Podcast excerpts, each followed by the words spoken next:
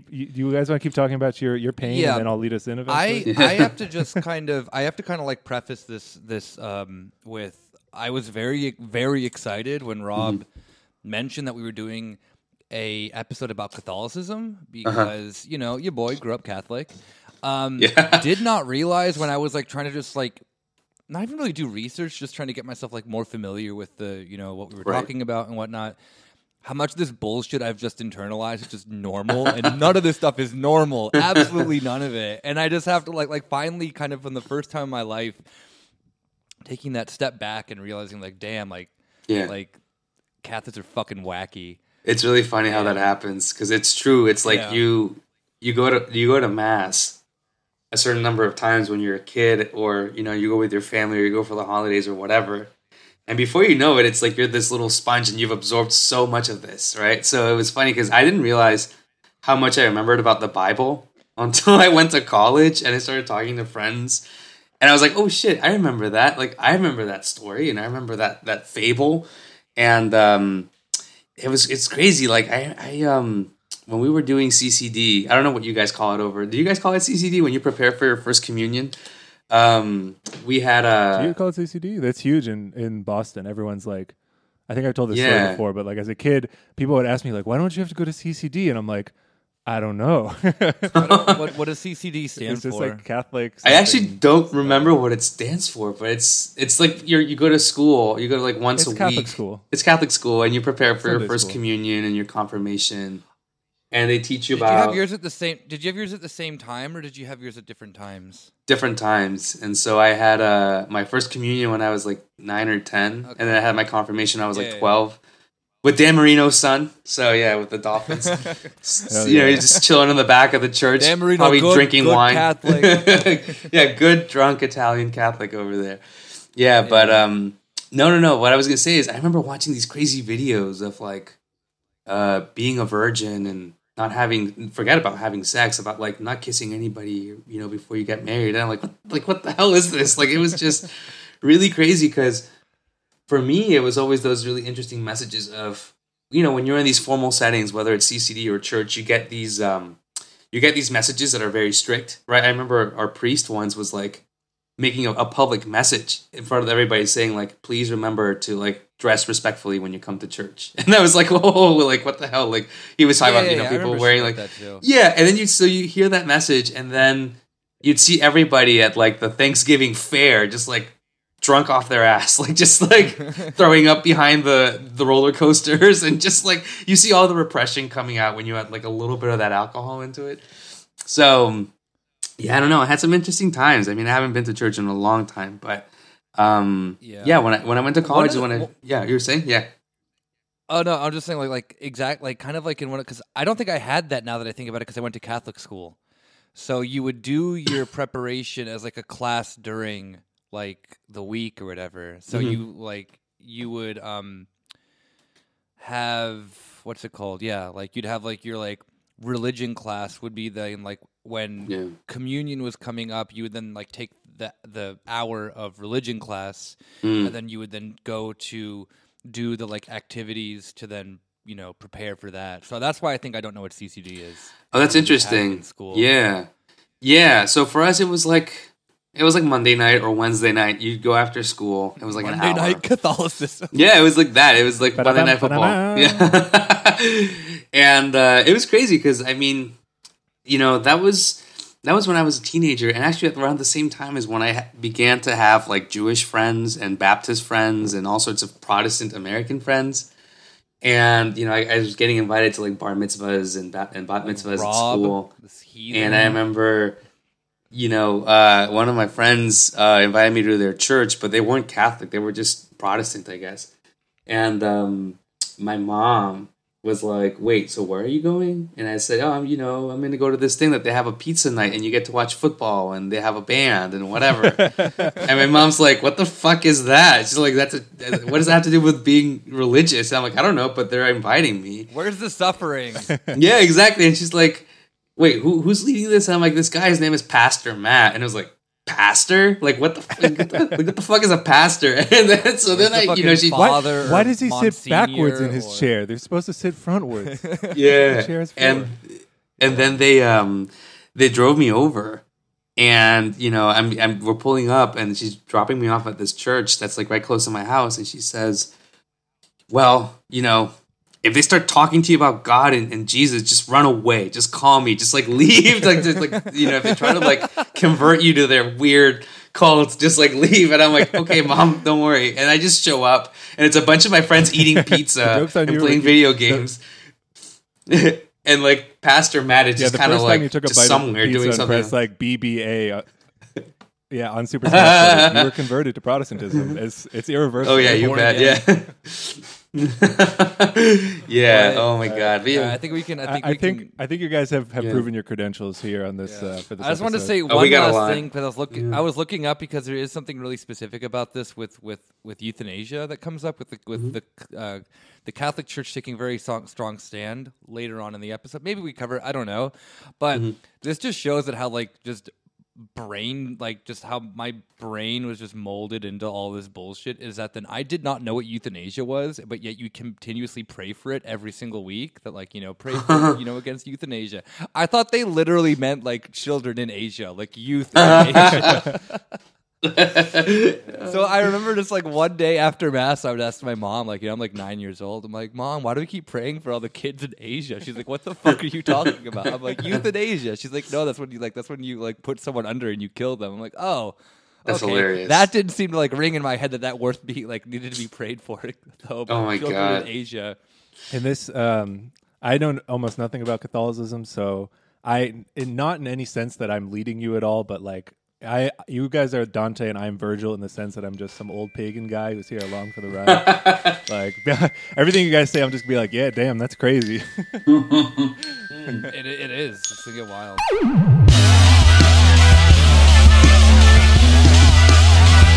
welcome everyone to a very special edition of corner Späti. that's right it's the big dog hour um, no, we have a we have a. I'm very excited for the episode today. We have uh, a lot planned for you, um, and that's because we have a very special guest. Um, you may have you may know him already if you're familiar with my with the. Uh, with uh, the Rob Extended Universe, that is um, one of my Aquaman. one of my best friends and, and colleagues, uh, Ricardo Alvarez Pimentel, PhD candidate at Yale University, historian of Mexico, um, the the right, the Catholic right, um, the international networks of um, religion and politics, um, and much more. Co-host of The Revolution Will Not Be Televised. Um, Ricky, what's up? Hi Rob. Hi everybody. yeah, sorry, Nick's here too. You already did the woof woof. Yeah, people know Oh, you're- okay, yeah, sorry. So I want to say hi to Um, Rob Just and saying, Nick. you know, and- Rob, yeah. it's your first time introducing the show because I let you. Um, uh, so next time, just so you know, you introduce us and then the guest. God, you know, common, common, common etiquette. Ricky, Ricky's uh, uh, basically a co-host. He's he's one of Yeah, us. this Come r- on. wrong show. I'm the co-host. He's the guest. This is an episode for your other we'll, show. We'll see about that. if so, then you have to edit. I'm not editing it. Um, so yeah, today we're going to um, maybe Ricky can can give like his uh, academic expertise and how this how this episode is going to go. But basically, what we've cooked up is like a review of like 20th century Catholicism and politics, especially right wing politics, and what are the connections between basically what forms do right wing politics take. Um, how is that expressed through religion? How is that um, done or organized by the Catholic Church or right wing Catholic networks? Um, and then a more like theoretical or broader level, like what does it mean to think about ideas of change, of political revolution, and how does Catholicism and how does religion fit into that? Um, I don't know. Is there anything you want to add to that, Ricky? So, uh, so let me start just by formally saying thank you to both of you for having me here as as the guest on the show. So, thanks to Nick and Rob, and also saying hi to all the listeners that are out there. Uh, some of you might know me from, as Rob mentioned, uh, our other podcast, "The Revolution Will Not Be Televised." But this is my first time here. Hopefully, not my last, and it's exciting to just uh, speak to a new audience about these issues. I know that Rob and I just formally did an episode on fascism that was uh, published about maybe two weeks ago now. So it'll be interesting if you are hearing this episode and you want to check out our podcast uh, to just uh, click on there. And it's it's the latest episode that should be up there to see how these uh, issues of Catholicism that we're going to be talking about connect to broader conversations about fascism and, as Rob mentioned, right wing politics in the 20th century. So I'm excited to be here. Thank you both for having me.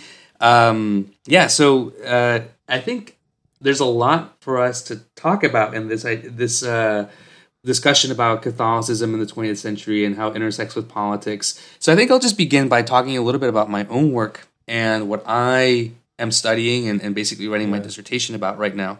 And then we'll just I'll do a little preface actually. Yeah, yeah, go ahead. In because, yeah, go ahead. Uh, you know, we're supposed to be European politics and European history, and I promise we got the heavy hitters of 20th century post-war Catholicism coming up, uh, including one man I like to call Polish Obama. Um, but I, I, think that um, uh, even if it is so that like Latin America or whatever, like the the Catholic Church is one of like the biggest arbiters of imperialism. Yeah, it's it's fine. It's European. It's all you know. What it's all connected. Yeah, it's entanglement. Yeah, exactly.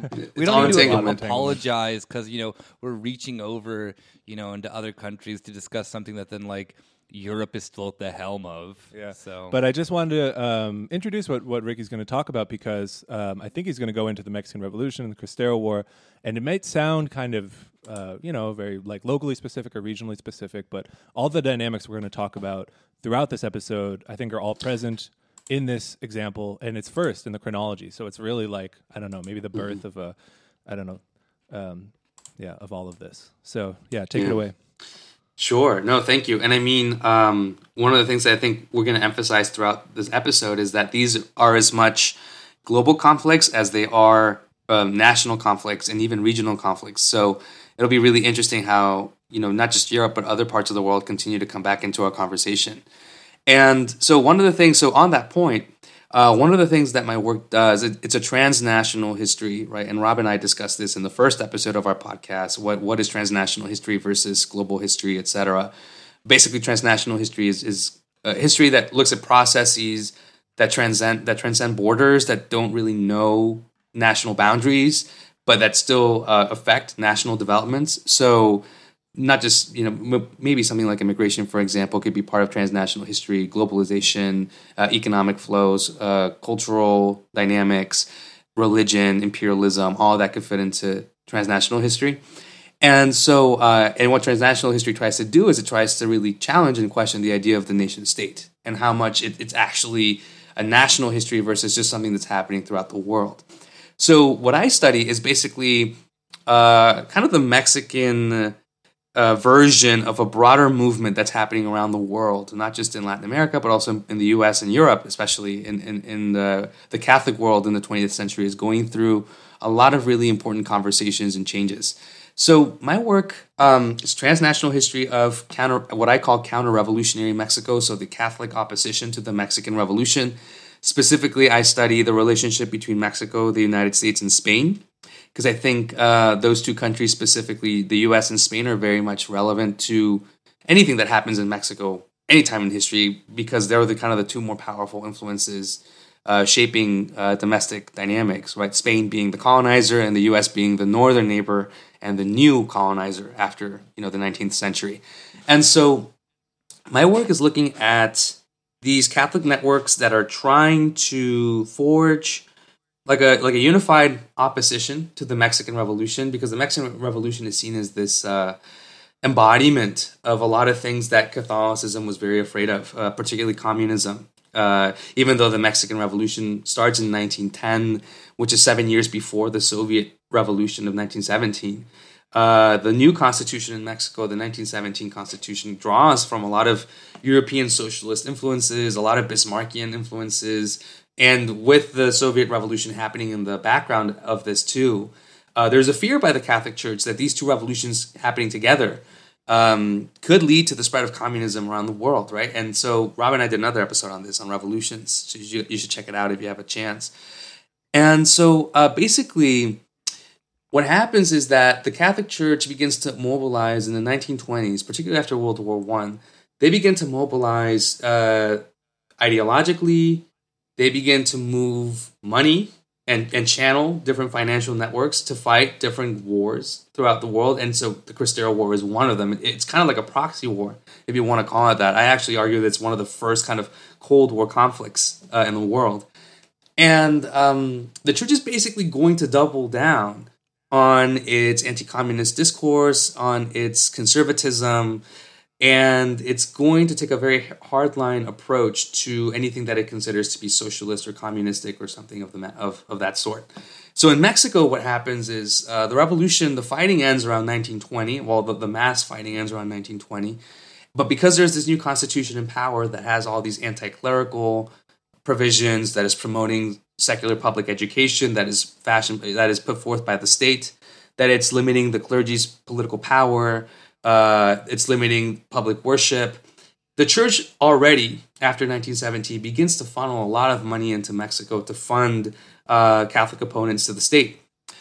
Uh, the Mexican government, on the other hand, is very conscious of this. There's a lot of espionage that happens at this time, and they're very worried about what this means for sovereignty. Because even before the revolution, sovereignty was one of the big questions, right? Like, what's going to happen if uh, you know all these foreign capitalist interests uh, you know, get a hold of Mexican resources and land, uh, et cetera, right? And have also influence in politics. So there's already kind of an antagonism taking place. And what happens then, the Cristero Rebellion is an explosion of violence when all these uh, tensions come to a crescendo. It lasts for three years, but really it's it's kind of one portion of a longer story of counter-revolution that actually maybe you know begins in Mexico, but then um, spreads throughout the world, particularly into places like Spain during the Spanish Civil War of the 1930s, uh, other parts of Europe, I'm sure, and um, also parts of the United States and Latin America as well. So my work is basically just tracing the outlines of that and how it connects to the broader world, right? So that's how kind of it, it, it's uh, it's moving into this chronology. So um, so on that point um, there's a real Wikipedia nerd hours, but if you ever look up battles or wars on Wikipedia, mm-hmm. there's like the belligerent section on the side, and you get yeah. like the long list of yeah. We got we got the starting lineup. Yeah, yeah, exactly. The, uh... um, yeah, and you know the whole yeah. Um, and I, it used to be there. I'm looking right now. I think someone removed it, but it used to be on the Cristero War uh, I guess the English language Wikipedia. On one side, under the Cristeros, was the Knights of Columbus, and on You're the other side, it's a specific battle you have to look up. Uh, mm. On the other side, under the Mexican yeah. government, is the Ku Klux Klan. yeah, and I would like to clarify, just because yeah, you're talking about batting fourth. yeah, you know, he's he's the premier hitter. I saw him at the home run derby this year, the KKK. Um, and just everything you're talking about, Ricky, like how does the KKK and Knights of Columbus fit in here? Like, why did they? Yeah. Why does Catholicism, or how does it take on this political issue? Like, I mean, just as yeah. one example. Yeah, so that's a great question. So, um, going back to the triangular relationship that I was talking about between Mexico, Spain, and the U.S. Right. So, what we have to understand about the Cristero Rebellion in the 1920s is that for many Catholic activists, not just in Mexico but outside of Mexico, the Cristero Rebellion was seen as kind of like the last best hope of uh, undoing and even toppling the Mexican Revolution and the revolutionary government. Uh, there had been a, ca- a Catholic backed counter revolution earlier during the war in 1914, 1913, 1914, but that was unsuccessful. It only lasted for about a year and a half. And uh, it was ba- it was also supported by the U.S. government by Woodrow Wilson. Um, but a- ever since then, you know, uh, there really hadn't been an organized mass opposition to the revolutionary state. Uh, if anything, the state had been trying to grow its influence and strength. So the Cristero Rebellion is seen as like, okay, maybe this is the last hope, right? So what happens is that a lot of interest groups, some of them religious conservatives, others just capitalist interests in the U.S. and other parts of the world, begin to funnel a lot of money and arms and munitions into the Cristero Rebellion, arming Catholic rebels. Right. So the Knights of Columbus. Uh, so this first part of the question the Knights of Columbus being a U.S. Catholic organization, a fraternal society that's founded in the 1880s in New Haven, Connecticut, of all places, which is where Yale is, where I study. Um, powerful energy to that city. Yeah, I know, right? No, I mean, like I. Where Rory Gilmore studied, okay? Yeah, it's where my son was born, right? it was where George W. Bush was born, right? All that. There's some dark energy around there, but there's also some. There's also some It's light. going to be the, Yeah. the, the Paul Atreides of the future Catholic uh, empire of the world. It's like it's like Exegol. That's what it is, right? New Haven. New Haven is like that Sith planet. But basically, um, Uh, it's called Korriban, okay? Right. sorry, I'm going. Th- I'm going with the Disney Catholic uh, Kathleen Kennedy trilogies here, right? The very much, the very much loved Well, Disney it's called. Moraband, okay? Fine, whatever. Yeah. So, um, well, so what happens is the Knights of Columbus are very much an organization that um, is working with these interests because a lot of its members, uh, you know, there's a board, there's a president, there's all these trustees, uh, very powerful people. They're very powerful people in American society. Particularly, they're involved in banking, they're involved in oil, right? Many of them are based in New York, others are based in Texas, in the border. Right? I mean, if you think about Knights of Columbus, they're kind of like these um, Irish immigrant descendants. Because Father McGivney, who started this whole thing in the 1880s, I mean, these were like the first waves of Irish.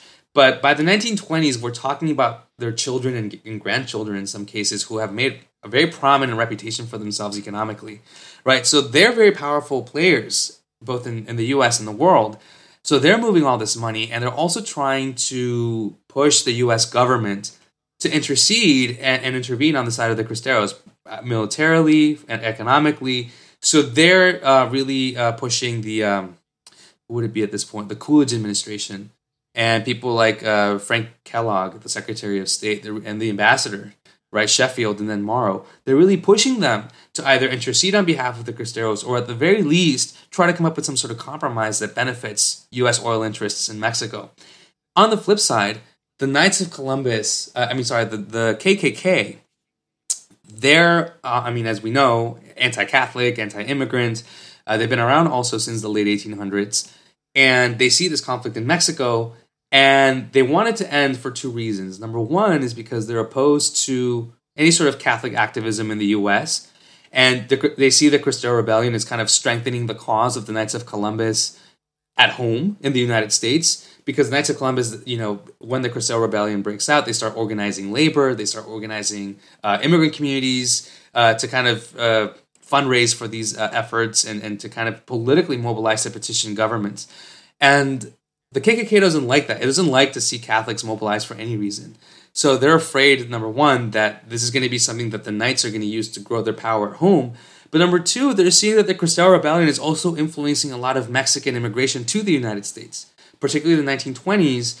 A lot of these immigrants who are arriving in cities like Chicago, for example, right, where Rob and I met and went to college, uh, California, the Southwest, Pennsylvania, the industrial Midwest, they're coming from the regions that are most affected by the fighting.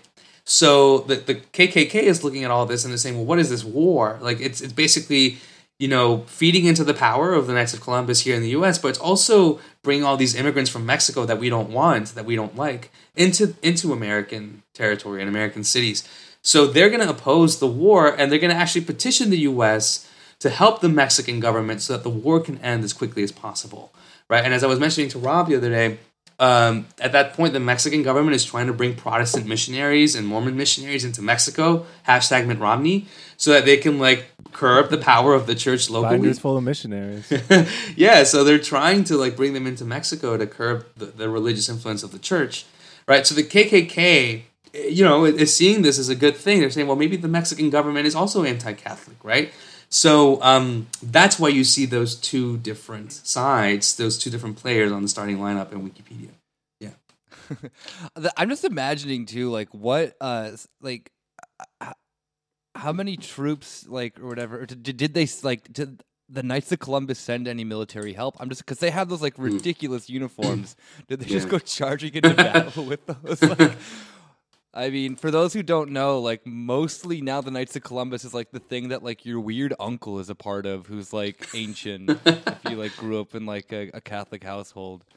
So just Yeah. imagining just a bunch of really old guys who just would go like they'd have their like It'd be like once a month they'd be at mass. They would have mm. their whole like you know deal on and whatnot. Yeah, I can't imagine them in any way as like mercenary. they made some really good fish fries at my church. I remember that. They did at mine as like, well, yeah, they yeah. had like some good. Friday They had fish some good fries fish for the Knights fries. Columbus. Yeah, they were good, awesome. man. Yeah, and they had beer and like all we're that getting good back- stuff. Yeah, We're getting back into Catholic hour here. yeah. Um, so uh, I want to I want to move this story forward a little bit Yeah. because there's a lot of overlaps here with something I know you research a lot, which is fascism and specifically like fascism in the Catholic world. Um, because the Cristero um, wars in the 20s, um, Mussolini's already risen risen to power by the you know in the early 20s. Um, Yeah. The I think Calles he was in uh, president in the 20s and 30s in Mexico, but he like people say maybe was like flirting with a kind of fascism, right? Um, and you have um, obviously what's going on in Spain and other places. So how does this reaction, first of all, tie into the rise of fascism in the Catholic world? yeah, And just as like a broader introduction, I know we talked about it on our episode, but for people who look at fascism mostly through the example of the Nazis, um, what is this whole other side of fascism, or how does it manifest in the in the in the Catholic world, and how is it similar? I mean, you, you don't have to tease out all the similarities and differences, but especially Yeah. the main themes about a reaction to modernity, um, yeah, and things like that. So those are some great questions, Rob. And so, um, and just to quickly answer Nick's question too, the Knights they weren't sending troops necessarily, but they were sending a lot of weapons to Mexico, which is kind of crazy okay. There's some documents that are in the archives that you see where there's like all this money flowing, and there's all these exiled or retired generals on the border who are Mexican, but they don't like the government. They don't like Calles. And they're kind of these middlemen who are moving all of this ammunition into Mexico. Right. And it's like, oh, you know, our man in El Paso, he's doing this, you know, or our guy in this person. Right. So it's really fascinating to see how this is Beto out. O'Rourke. oh my God. yeah. So um, it's funny because it reminds on me. a tank as it rolls Yeah, the border. because this is really like um, this is why I call this like a Cold War conflict because this is what's going to happen, you know, in Central America and South America and the Caribbean, right later in the century. So it really, it begins in this moment in Mexico, and also Nicaragua is going through a civil war at this time too. So you see kind of these first Cold War esque conflicts in the twenties. Um, but to Rob's point about fascism, so in our episode on fascism, we went over the different ways to think about fascism, different models of fascism, definitions, if you will.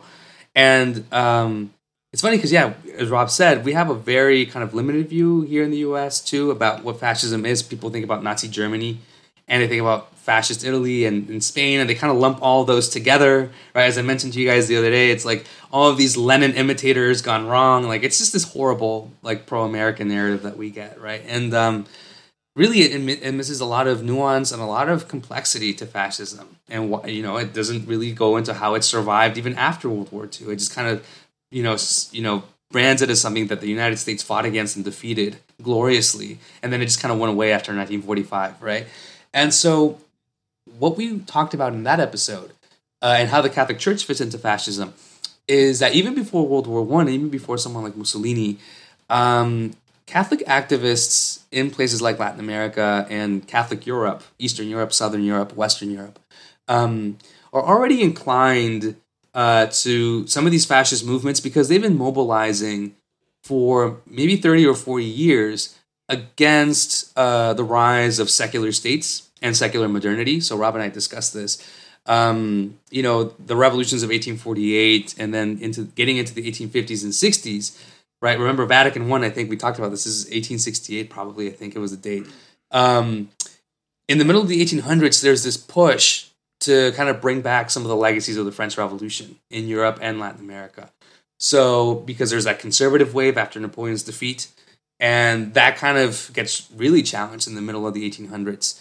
And so, all of a sudden, different governments around the world uh, begin to adopt these secular liberal constitutions that are really limiting the power of the Catholic Church. Mexico is one of them. In 1857, has a very controversial constitution that starts to really put the brakes on the Catholic Church. Very famously, the Pope at the time published a whole thing against the Mexican Constitution, saying that it was blasphemous and irreligious and atheistic, right? And some similar things are happening in Europe, and you guys know this, and you probably talked about it, right? In places like France and other other countries. So Catholics are already mobilizing against what they see as this kind of liberal modern wave. And so they're already taking a lot of ideological positions that are setting them up for for a future uh, turn toward fascism. Uh, they're not they're anti-liberal in some ways, uh, anti-democratic, uh, anti-capitalist somehow. Not in the sense that they are communist or socialist, but they want to find kind of a third way alternative to regulate capitalism through some sort of intervention. And um, It's like this is forming around an ideology that forms then a little bit later in European history that we're kind of maybe not talking about. Yeah, exactly. Right. I mean, and that's the thing. It was like a lot of these um, Catholics. They called this. They called this Catholic social doctrine. That was the name they gave it because they didn't want to call it socialism because they were afraid of that word because they thought it was Yeah. it was atheistic and kind of like a slippery slope toward like uh, communism. So um, basically, by the turn of the century, by the early 1900s, Catholics are threatened and opposed to a lot of things that modernity has come to represent. So they don't like industrialization, for example. They have this kind of nostalgia for this uh, pre-industrial world that was uh, kind of nationally pure, ethnically pure, religiously pure, ideologically pure. Uh, there's a very big um, what is it? They have a very big fear of cosmopolitanism and big cities and big, big urban cities with a lot of immigrant populations, particularly Jewish populations, because they don't see them as really um, places where there could be any sort of morality. Uh, they look at urban culture, they look at dance and art and music and just interracial populations living together in very close proximity to each other and they see this as kind of a hotbed for like promiscuity and sin so there's a lot of catholic reformers that you know try to put the lid on it and they're blaming modernity and urban modernity on this and secular modernity because they're saying well what, what's going on? Like what happened to the old world where it was kind of a rural world and the church had all this power over the countryside and it really ruled over people's lives? So there's kind of like that um that threat of the church losing its power. And there's also with world war one uh, and the increased militarization of society the church itself also becomes very militant and begins to mobilize different sectors of society in a way that um, you know as i talked to rob in the episode it's kind of like a precursor to corporatism and the corporatist model of governance where like you just kind of organize society into society into these big interest groups and you start moving them around for a specific purpose. Uh, so it, that is kind of an antithesis to individual individualism and kind of democracy based on the individual versus statecraft and state formation based on these massive groups of people that need to be militant and mobilized under what the state is trying to do. So this is why Catholic activists are already prone to a lot of the things that someone like a Mussolini is going to want to try to do by 1920 right? Um, and so with Mussolini specifically, like the social conservatism of his movement uh, is really something that draws Catholic partisans. And I, I mentioned to Rob, right? Like Italy is not necessarily a, a religious state by any means, because Mussolini does try to put a, a boundary between himself and the integralists, who are these Catholics that believe that all of society should be guided by moral principles, whether it's economic policy, public policy, uh, foreign relations, everything should be guided by the principles of the Catholic Church. And so integralists really want to have something like a state religion and to have religion permeate all aspects of social life. And Mussolini's basically saying, no, like we're going to have a secular state and I'm going to be the head of it because he wants to curb the power of, of the Pope in Italy, right? Even gives the Pope his own separate state, right? In the in the Lateran Accords. And so it's really interesting. So because because you have this confluence of integralism, anti-democratic political movements uh, that harken back to decades of Catholic organizing. By the time you get to the 1920s and 30s, Catholics are very much already playing this game, right? So the Soviet Revolution basically just gives them an excuse to amplify what they've already been doing for 40 years, right? Because now they're really talking about communism. And now it's not just secular modernity, but now it's like, oh, the Bolshevik threat of atheism and outlawing religion. And this is when they use that as a foil, as an other, to then just kind of up the ante, you know, and just kind of really go all out in the, you know, discursively in the, in the language that they're using and the rhetoric of anti communism. But even politically, right, they really begin to see something like uh, in Latin America, indigenous mobilization, black po- politicization of black communities they see that as subversive because they see these groups as, as leaning and, and tending toward the communist parties of different regions So they really begin to preach a kind of politics that's very hierarchical, that's very anti democratic, that's very racially oppressive, because they begin to use communism as kind of this catch all term to lump all these different groups together and, and essentially argue for the preservation of elite power, white elite power in some cases, and really um, limit the possibilities of empowerment for other communities that have been previously marginalized. So this is like all coming together in a perfect storm of sorts, right? To put it that way. Yeah. Um. Um, Yeah, Rob, go ahead. I think Nick- though, yeah. like, uh, I think that too, like, also at the same time as well. Like, I know that we've mentioned Mussolini, and you know, briefly the Nazis were name dropped.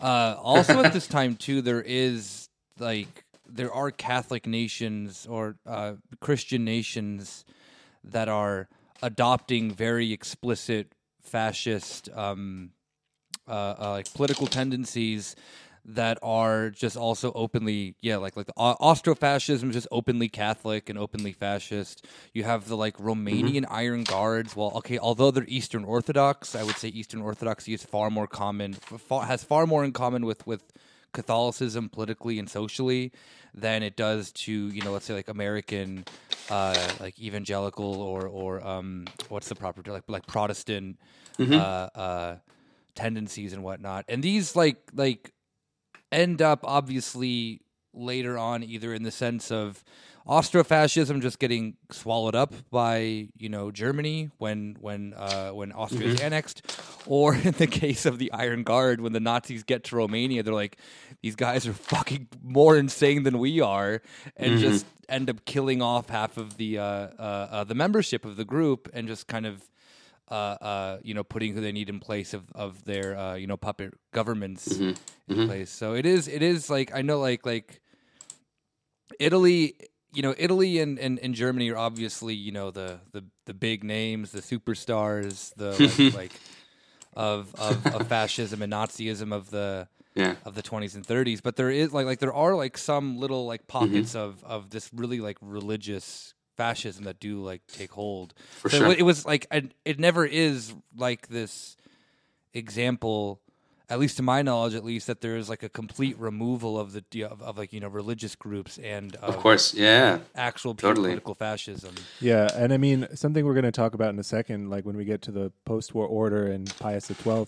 I mean, um, Croatia is another example. Of oh yeah yeah, yeah I forgot about Croatia I mean, Sousa. But Yeah. I guess I guess what we're what I see you two maybe kind of uh, gesturing towards is that like it's maybe like typical to say I don't know that that religion becomes like this or Catholicism becomes this outdated thing that's being superseded by new ideologies like Nazism and Bolshevism that like replace it. But it's almost like at this time of great change is exactly when things like Catholicism come back as kind of a I mean, in, in Eastern Europe, to like as an don't as call it a comeback building- Rob excuse me, um, uh, as as a form of state building or nation building, like that, it's always present, or at least religion in general is always present at this transition Yeah, between sure. like I don't know, old world and no, new world. How that even the fact that there's like a change in the world to be negotiated. I mean, it reminds me of Marx's Yeah. quote. You, you mentioned Vatican One. I. mean, that time period. I don't know if he's talking about the Catholic Church specifically, but there's a reason he says the criticism of religion is the precondition or the prerequisite for all criticism. I mean, from his mm-hmm. point of view, in that mm-hmm. like this is the this is how understanding the world totality is structured and so that's why it's the beginning of any kind of Mm-hmm. mean, for a marxist you know critique to mm-hmm. go you know to try to understand how that totality changes and develops so I Yeah. mean, it's I, religion is central to all of this I agree, and I think to to yours and Nick's point. Uh, so another part of this Catholic militancy, I mean, I talked about I talked about anti-Semitism as this kind of reaction to cosmopolitanism and kind of the figure of the Jew as like this, you know, person without a nation who just lives in the city and steals money and you know whatever, uh, you know. But part, another branch of of this Catholic activism is also anti-Protestantism, and precisely because they look at something like liberalism and secular liberalism and they and, at least in my in my sources that I'm looking at in Mexico they always call it you know kind of this descendant of Anglo Protestantism and so that's another part of that Catholic militancy is saying something like liberal democracy right is itself a creation of Britain and the United States precisely because it's trying to um, relegate religion to the private sphere and that's why it's seen as like not uh, working within Catholicism. Yeah, and to Rob's point, um, with religion and how religion is always there, um, it's kind of impor- important for us to think think about the fact that in the 1920s and 30s, we living in 2020, we always see them as like the precursor to World War II. But people who lived there, they didn't know that that was going to happen, right? We know this, and so for them, it was like it was an unprecedented time. A lot of people thought it was the end of the world. It was very millenarian, right? They had just fought this horrible war. They, they never imagined there was going to be another war just like it or worse. So for them, it was like, well, this is religion's response to all of this. It's kind of becoming more militant, becoming more conservative, right? And, and really uh, trying to coalesce people around these messages of religious uniformity, ideological uniformity, uh, right, and racial uniformity in some cases, because they, they thought, well, that we can't have skepticism, we can't have differences, we can't have because that's what led to all this conflict in the first place. So let's kind of just narrow down, right? And that's where a lot of these fascist tendencies come from. So yeah, I mean, I just wanted to answer those two points. Uh, we can move on though. I don't know if you guys want to talk about Spain or you want to talk about other parts of Europe, but yeah, I'm up for wherever you want to take the conversation. I, I think I want to uh, to transition to um, now. I think that's a pretty good Mm-hmm. historical and theoretical background for what I want to talk about, which is the Catholic, the, basically the Pope and the Vatican uh, Mm-hmm. from 1945 through. I don't know about today, but Mm-hmm. through the 20th century. It's to today, yeah, very much. Like Francis is very much like a part of this whole thing. It's just like we don't want to pretend that he is. So uh, I'll, I'll I'll throw it over to Nick then um, and say who is Pius the Twelfth? Okay, well, first, um, um, war happens. Uh, uh, wasn't that a doozy? 1945. The Axis lose. Um, yeah, the world has to, you know, have a new order, if you will, uh, including the Catholic Church, because they fucking did a lot of horrible shit during World War II that they just have been denying literally until this year. oh, so wait, explain that. So like, no, no, what- is oh, it- I will. Don't It's like the. CIA, like they have to release the documents after a certain number of years. It's a Catholic Church. Can't they do what they want? Like never release anything? I, I don't know like the, the, the specifics of it, but re- this year they they started releasing some of the documents about what the uh, Catholic Church was doing during World War II, and the Pope during this was Pope Pius the Twelfth, and briefly we touched on anti-Semitism, uh, obviously, and how there was uh, the uh, the Catholic Church. Uh, actually, this was uh, may, this this may seem kind of weird to people who who don't know, but if you've seen the Passion of the Christ, then you are very much Oh, God. aware of the fact Yeah. of Catholic anti-Semitism is still very much a thing. Yeah, Um, for the official like doctrine of the church now is obviously that anti-Semitism is bad. They have wrote this though, like in the fifties. Mm-hmm. Anti-Semitism was still officially seen as like a thing because of the teaching more not official, official or unofficial. It doesn't really matter, but Catholics still even till today um, hold the belief that the Jews are responsible for the death of Jesus Christ. Not the fact that Jesus like had to die or that you know this is part of some some you know uh, um, you know kind of like whole p- part of the plan. You know that the Romans killed him or whatever. It's like no no no the Jews the one who turned Jesus over Yeah. and. The, like that's where the uh, a lot of this this anti-Semitism. It, it reminds me of this uh, photo I saw today, just a photo taken of a bumper sticker, which is if Jesus had a gun, he'd still like he he would have lived. Which is like, but I thought he was supposed to die. I thought that was the whole. It's the whole point, yeah, exactly. But then they still have to, Exactly, like, you know, they're exactly. still pissed about something that then was even foretold. And like, yes, there is a material reason for then why the anti-Semitism comes because of, of, of as you mentioned, but there is also then like a slight doctrine that then backs it up too, that then is seen as like the blame of you know the death of Jesus, which has to happen in order for the prophecy of Jesus to come true. Nonetheless, yeah, Pope Pius the Twelfth uh, was kind of there's there's there's like a mixed it's like a mixed bag with him because up until recently the Catholic Church kind of tried to promote him as a reformer because he is the pope during the transition like he is uh, uh, during this transitional period of, of what Vatican becomes Vatican II um, but so there was this uh, like the official thing of the Catholic Church that they tried to help the Jews escape and that they you know had you know uh, uh, uh, help people flee from the the ghetto the Jews Yeah. flee from the ghettos of Rome when the reality is I think like a handful of people survived all the rest of them ended up either in concentration camps or being killed Yeah. and um, the Pope had very much a um, kind of like a U.S. approach to World War II. I think because we were talking about this yesterday, of that then America likes pretending that they were these like the triumphant, you know, always anti-fascist in their actions, this and that and that. But it wasn't really until 1940, like you know, 1943 with the invasion of Sicily and 1944 with the invasion of Normandy that the United States even enters the European theater, while the Soviet Union had been fighting since 1941, uh, 1940, sorry, um, pushing you know, we uh, like, like you know, increasingly weakening the German military, and then you know the the British and Americans, the British after being completely embarrassed uh, throughout the majority of World War II, can strike back with the U.S. Yeah. and and do that. But the Catholic Church definitely had, and, and under Pope Pius, uh, I would I would argue at least maybe you can correct me, Ricky, about. Uh, a very similar approach of that. Then we're just going to kind of like like they knew that the Holocaust was happening Oh yeah. Um, didn't do anything about it, and then kind of now have the thing of like, look at the like eight people that we helped. Like, isn't that great? A lot of them actually even uh, openly supported the Holocaust. I mean, you, Oh, you're yeah, talking. yeah, yeah. Yeah, I mean, I think this happens in Latin America. Like a lot of these Catholic militants are like Nazis. They they like the Nazis, right? They're saying, "Oh, look at them. They're." Um, you know, trying to unify in the way that we should unify our, our own nation, right? Uh, what based on racial uniformity, religious and ideological uniformity, right? There's all this anti-Semitism also in Latin America, as we talked about earlier. Um, anti-immigrant sentiment, xenophobia, right? So yeah, for sure. I mean, a lot of them are like openly um, praising this, and so, and I think with Latin America specifically, uh, because Franco in Spain uh, is is also uh, you know allying with Hitler in these ways.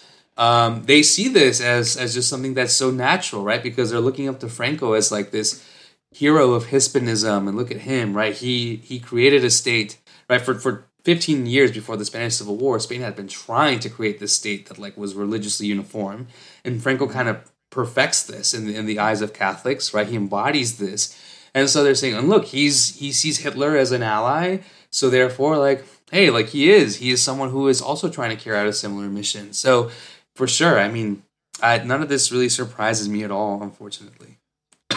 Uh, you mentioned the the allies and, and the church. I do see it. It's almost like there's like a one to one example of every like bad thing the allies did, like not really being against the fascists. The church did too. Like Yeah. like concentration camps being like "Uh, that's bad, but you know that's not our top priority. And then also like Operation Paperclip, like taking all the German scientists. Like the church was like doing the Vatican rat line, sending all the Yeah. Ustaše to to South America. Like Yeah. it it's you know, it, it lines up pretty well. One of the weirdest things about it too is that then the Catholic Church, like Pope Pius the sec, uh, not second, Pope Pius the twelfth, um, in some cases just like blatantly just denies the Holocaust. One of the weirdest things of it is Yeah. that like there were a lot of Catholics who were sent to concentration camps. Mm-hmm. Um, either that then because of the religious aspect or because some Catholics, uh, Catholic priests aligned themselves with you know anti-Nazi resistant groups and whatnot.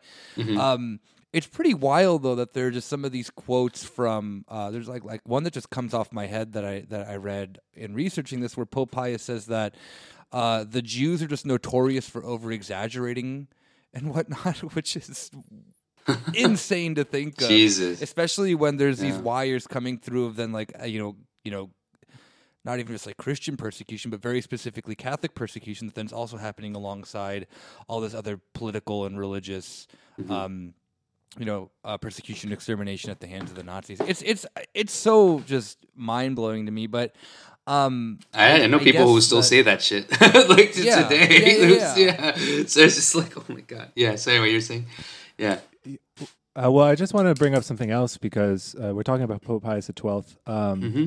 One thing that I know him for is the 1949 Decree Against Communism, the Catholic Church document Yep. approved by Pope Pius XII, which declares Catholics who profess communist doctrine to be excommunicated Yep. as apostates from the Christian faith.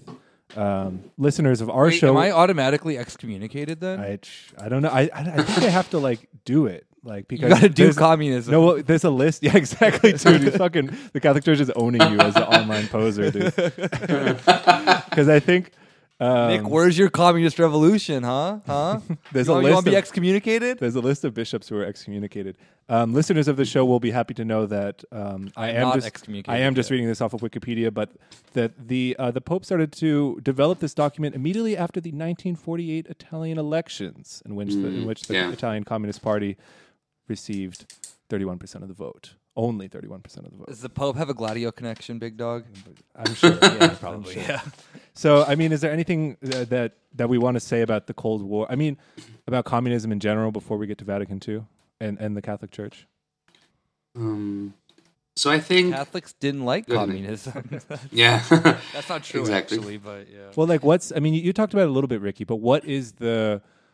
I mean, so, something I want to get into in the rest of the episode is sort of what form does we've talked about the Catholic Church kind of representing a Mhm. right wing politics or trying to form one, and what form does that take over time? So immediately Mhm. after World War II, it seems to be like very closely aligned with. Um, you know, Western Europe and this anti-communist um, Mhm. ideology that can kind of cohere a new social order. hmm I think to your question, Rob, um, I think the church really takes anti-communism and the official church, because and that's I think what I want to get into is that one thing is what the Vatican is saying and doing, and and you know, kind of putting out there as the official message. But then it's a very different story if you look at what actual religion looks like on the ground and what people are doing, right? Whether it's in rural towns in Latin America or you know parts of East Asia or Africa. And I think that's exactly what we're getting at. And and this is I think a good lead up to World War I mean sorry to Vatican II is that um, I think part of this anti-communist line that comes from the church uh, you know, I, I use the word integralism, which I think is big in, in Catholic circles, but I think the other word that we should talk about is Romanization. Romanization is this idea that the church is in 20th century, um, you know, kind of this movement within the church to make sure that every single Catholic diocese, archdiocese, parish is, you know, top to bottom aligned with the doctrines that are promoted officially by the Vatican. Because what had been happening over the course of the 1800s uh, is that a lot of rural communities, uh, a lot of parishes and local priests had allowed for the flourishing of popular religious traditions. And actually, one of the reasons why the Cristero Rebellion in Mexico is unsuccessful, the Spanish government at the time refuses to support the Cristeros because they don't think of them as being Catholic enough because they're these indigenous peasants who have these popular forms of religiosity and they're looking at these martyrs of the war and they're like venerating them like saints and they're thinking who are these crazy Indians, right? I mean, there's a lot of racism here, a lot of paternalism, and so the Spanish government under Primo de Rivera, who was, uh, you know, Francisco Franco's boss in the 1920s, right? He's basically saying these aren't these aren't real Catholics. Like, why are we going to get mixed up in this conflict if these people, you know, these brown skinned, you know, indigenous people, These hip hop Catholics with their pants exactly. They're just like you know they're just taking any any you know schmuck of everyday life and they're like praising him as a saint. Like this isn't really Catholicism. Oh, so- like the fucking Catholic Church doesn't already do that to begin with. Come on. Exactly right. And so that's the point. The Romanization is this idea where well, you know what? We're gonna align everything now. Like we're gonna bring everything together. Every, everything is gonna emanate from the Vatican. It's gonna be very top down. And Romanization is really popular at the beginning of the 20th century, uh, particularly the 20s and 30s too, the period that I study.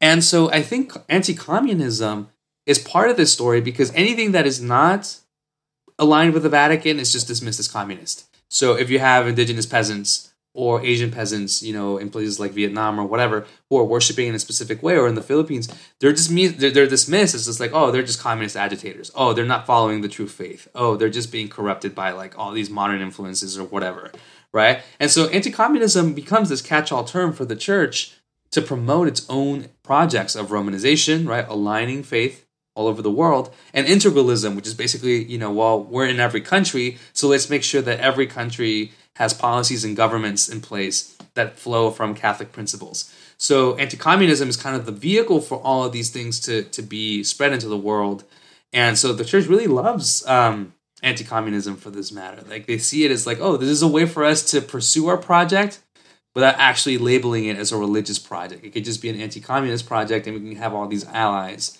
you know, who are going to back us up. Uh, I just on a really random note, I was looking up. Speaking of uh, how Catholics like having a fucking patron saint for everything, Yeah. uh, I was very curious if at this time they made a patron saint for fascism.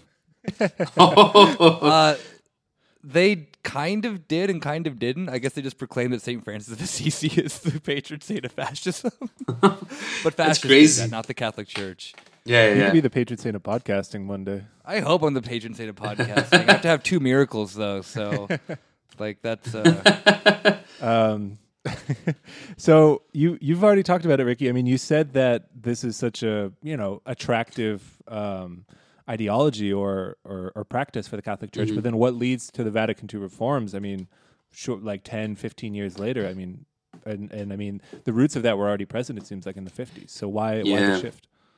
because I guess they finally realized it wasn't working. Um, and I think we talked about this at some point in our episode too, Rob. But I think in Latin America, I think the Cuban Revolution and the civil wars in Guatemala uh, were really eye opening for the church because it was like, look, um, you know, we, we're trying here, like we're trying to, you know, be anti-communist, but it's not working. Like people are really drawn to these, you know, socialist movements, and rightfully so, right? I mean, we're talking about a region of the world that's been colonized for centuries, and even after independence, there's neocolonialism, and elites are still oppressing, right? Uh, indigenous populations, workers, Afro-descendant populations, women.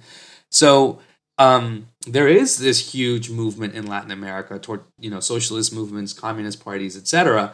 And so the Catholic Church begins to understand that it needs to change its strategy to be able to effectively challenge uh, communism in terms of winning the hearts and minds of people, right? And so I think Vatican II is kind of a changing of course uh, because a lot of things that happened in Vatican II when it would have never happened, I think, 50 years earlier or even 100 years earlier, right? And so I think it's important for us to kind of situate it because it's also, I mean, there are similar movements happening in Africa and East Asia, right? Whether it's the wars of independence that have these huge players who are part of communist parties and socialist movements, right? They're, they're also, I mean, the Catholic Church is seeing its presence in those regions and saying, well, we got to adopt and tailor our strategy here because we're losing ground. And I think Vatican II is a way that the church tries to open. But I think to Nick's point, I think what goes wrong in Vatican II is that a lot of priests were already communist or socialist. And so this is just like, okay, well, you know what? I'm just going to go for it. And so, particularly in America, a lot of priests um, coming out of the Vatican II generation, they begin to mobilize their communities in new ways that the church would have never approved of. And a lot of them do get excommunicated and they get, you know, t- labeled as terrorists or, you know, just like evil, whatever. Um, so Don't get murdered by U.S. death squads. exactly right the cia right so i think um yeah i think vatican ii is a, is a kind of a move a, a trying you know an attempt to kind of turn a corner but did it really right and i think that's the question because there's a lot of changes that do happen and we can talk about those i think and nick was mentioning them the other day but there's also a lot of things that's that stay the same unfortunately when it comes to like the actual hierarchy of the church and like you know how it functions and what the popes especially are trying to do so All right, I want to ask about this specifically as a Catholic noob. So, what is the difference between the Vatican One and Vatican Two services and churches? Yeah, that well, there was like it was first off, the church language was Latin for everything. Mhm. So you would go, you would literally have like a, uh, a what's is it called ecclesiastic Latin? There was a specific language, Yeah. like there was a specific version of Latin that you would even have that was the church approved Latin. Because remember, Latin wasn't. I mean, had pretty much been deceased for a few hundred years before, or Mhm. like if if was used was in an academic sense as well, in like you know, uh, European academia before that. Mhm. But no, I mean like you had so you had you had Latin, mass was in Latin. You had a uh, um a lot more kneeling just in general. Uh, I mean like uh, you also had too that then that the method of how the priest would then um address the uh, like just like smaller things too that then like um the altar had to be at a certain spot and the priest would then face back like his back would be turned towards the people so that the- which actually makes more sense when you think about it because the priest is offering up you know it to god. Um, you weren't allowed to touch the eucharist before so the the the um, body and blood of jesus you physically weren't allowed to. You had the priest would have to give it to you. Vatican ii said that you can. Mhm. like little small things like that but the general oh women had to um, cover their heads. So if you ever go to a latin mass in the united states you'll see um, people come with um, what look like like Like either, veils. like doilies or like Yeah. veils and stuff like that like into church and they like remain that way the entire time because they like the Catholic Church actually had at least for women um, a relatively similar thing to how uh, Judaism had it that you have to enter a house of God with uh, co- a head covering, And like then Islam Vatican- too. Yeah. yeah, yeah, yeah. Oh, true. Yeah, Islam has the exact same thing. Uh, so Vatican II changed that to become more, um, I guess, quote unquote, modern in that sense. But there's a lot of people who still like that, and I don't even like. I don't even think that that's like that weird that they think that those are like cool because they are really interesting. And it to me at least seems much more like ritualistic. If you're gonna go and then spend you know two hours of your week this like it is it is it is far more interesting than just getting like you know a good timey you know Eating pizza Protestant- and playing rock band Yeah, with Pastor Matt.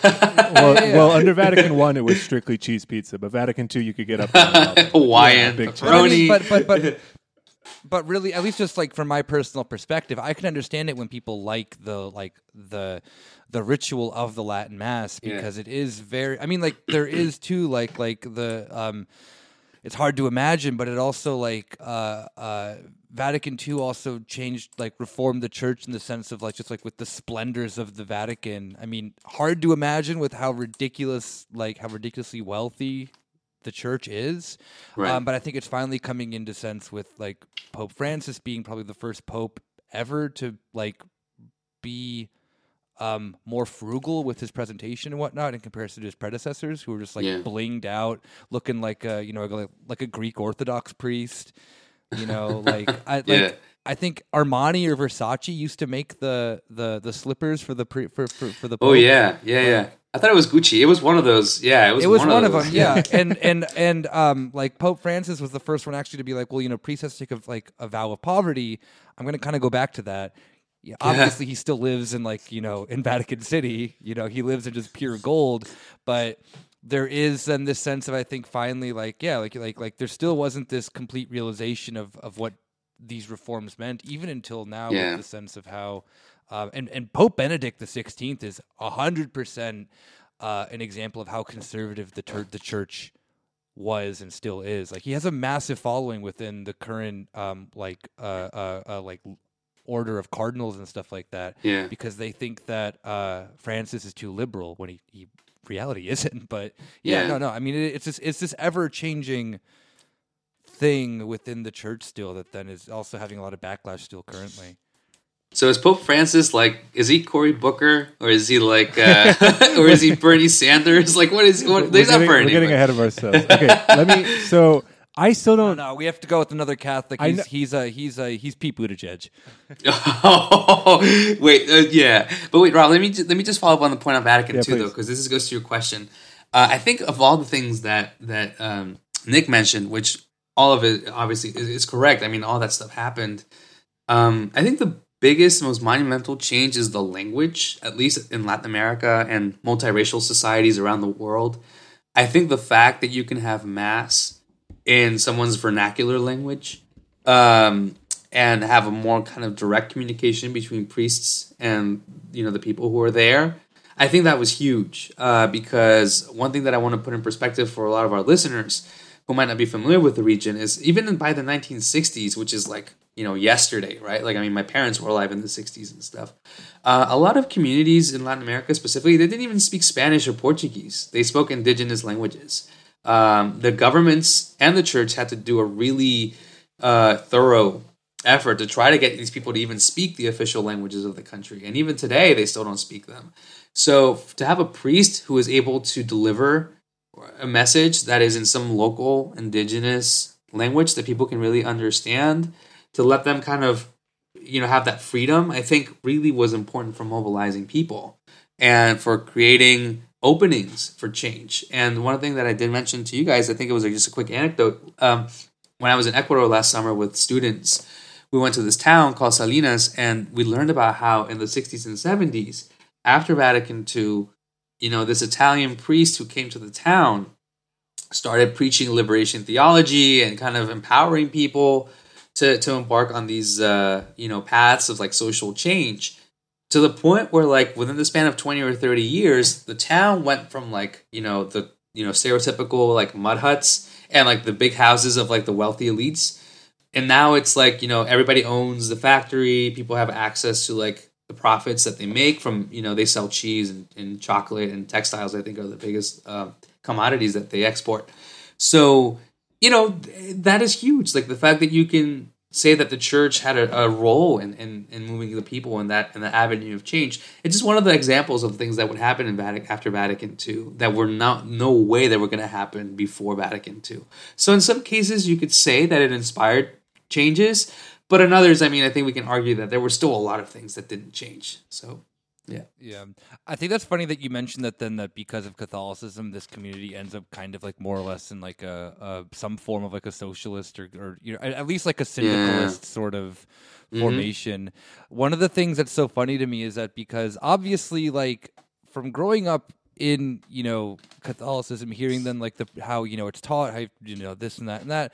Obviously, Catholic, like like the teachings of Jesus and like some form of liberation theory, you know, line up a lot. One of the funniest things I suggest all of our listeners to do is to look up the uh, like Catholic.org's definition of communism on their site because one, it's probably the best definition and the most detailed definition of communism, and two, um, they then have to very specifically tell you why Catholicism is in no way communist, and they do a very horrible job of doing that. yeah. That's really interesting. I didn't know. Right. I didn't know there was yeah. something on the website. Yeah.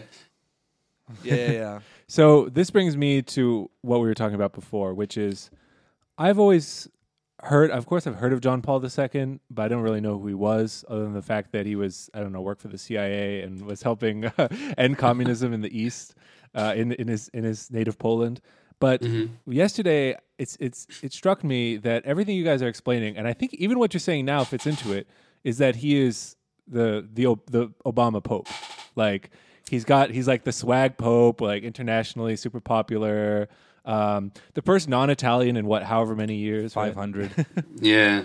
Um, but to me, I what's what I'm interested in him is how he introduces a new kind of conservatism or right wing politics to the church, and maybe you guys can disagree under these new conditions post Vatican II. Mm. I mean, kind of what people talk about, like to to reincorporate maybe like resistance movements. May, maybe there's nothing to resist. I mean, if it's a if it's a if it's a thriving syndicalist community, but to yeah. me, it seems like you could argue the Catholic Church reincorporates kind of elements that we're seeking, you know, to overthrow it or you know end you know, you know, communist uh, movements and things like that. So how mm. how how do you guys what do you guys think of John Paul II? Is this assessment right, wrong? Uh, I I guess I'm just going to quickly go and just because I mentioned uh, Joseph Ratzinger for a quick minute, aka mm. Pope Benedict XVI.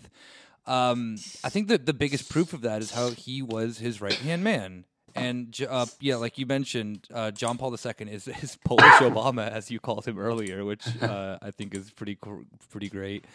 Um, yeah, and this idea then of like uh, of him being this this kind of larger than life. I mean, he was immediately beatified and immediately canonized, which for some people is like a like two or three hundred year process. Um, and so that's just rough to think about like you are the word of god on, on the planet and then they're still like i don't know we're thinking 200 300 years not sure if you'll yeah like you'll, joan of arc took 450 years for her to be she, she fucking burned. Yeah took, but, Damn, that's that's yeah, tough critics. but it, it's it's really like it's really the sense that then john paul ii within the catholic at, at least this is just from from my perspective like i mean he was the pope i more or less grew up with and i have uh, the most um probably like the best memory of because when I stopped going to church, it was like uh, uh, Benedict the Sixteenth was was was pope, and he was he was pretty sus, and he has a horrible reputation now.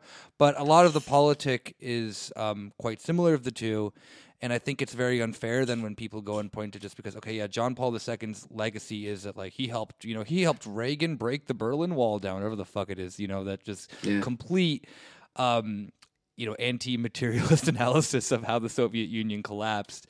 Um, also very much responsible for just covering up a lot of the, the pedophilia stuff. You know, yes. just uh, uh, not a good dude. Let's just say that. And I guess Ricky probably knows way more than I do about about about John Paul II. But he, like every Catholic, will just tell you that he's like the best and they just don't really know why. They'll just be like, "He's there, and he is nice, and I like him." this does make Ratzinger Joe Biden, by the way.